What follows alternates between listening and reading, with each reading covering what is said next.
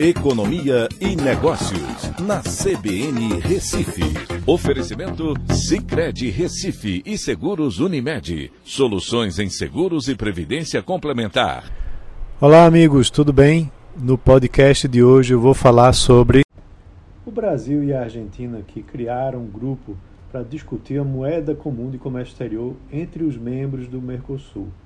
Esse novo sistema funciona como uma câmara de compensação conjunta, né? O que vem se falando nos últimos dias de unificação das divisas entre os países, como foi feito na União Europeia com o euro.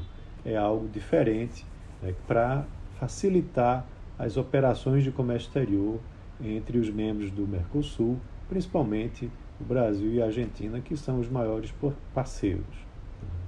Essa unidade de conta comum seria utilizada apenas para transações comerciais entre os países, para evitar que, por exemplo, uma política mais apertada lá nos Estados Unidos limitasse o comércio exterior na América Latina, reduzindo a oferta de dólar, uma moeda que é a utilizada, né, nesses contratos entre o Brasil e a Argentina e na maior parte dos contratos do mundo.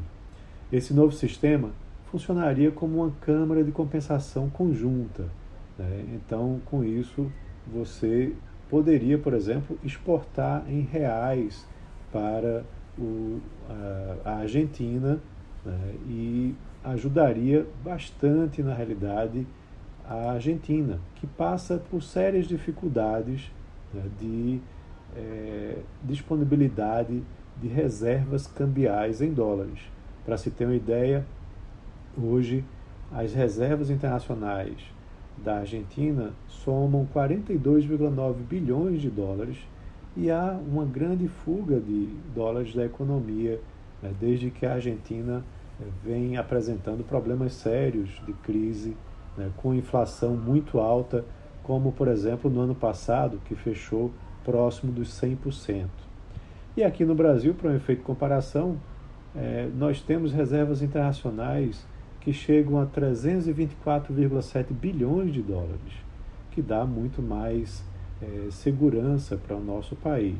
E para o Brasil seria, na realidade, uma situação muito negativa fazer um acordo como esse para uma moeda comum, principalmente por conta dessas dificuldades da Argentina, dificuldades econômicas que são piores, né, do que as nossas, como eu já mencionei, da inflação muito alta. Mas, para se ter uma ideia, a Argentina hoje é o terceiro maior destino das exportações brasileiras e são principalmente produtos industrializados. Porém, já foi de uma participação maior. Só que, como a economia argentina vem em crise há vários anos, por exemplo, de 2011 para 2022, as exportações brasileiras para lá caíram de algo acima dos 22 bilhões de dólares para um patamar que até apresentou recuperação um pouco abaixo dos 16 bilhões de dólares. Enquanto que, quando você vai olhar, a China hoje é o nosso principal destino, com 26,8% das exportações, seguido pelos Estados Unidos como país, com 11,2% das nossas exportações. Agora, se você for olhar em blocos econômicos, a União Europeia representa 15,19% das nossas exportações e o Oriente Médio, inclusive, com 5,14% das nossas exportações, tem uma participação mais relevante, que é a da Argentina, que é de 4,59%. De todo jeito, a expectativa é que esse estudo leve ainda alguns anos para entrar em funcionamento e não será via a criação de uma moeda comum.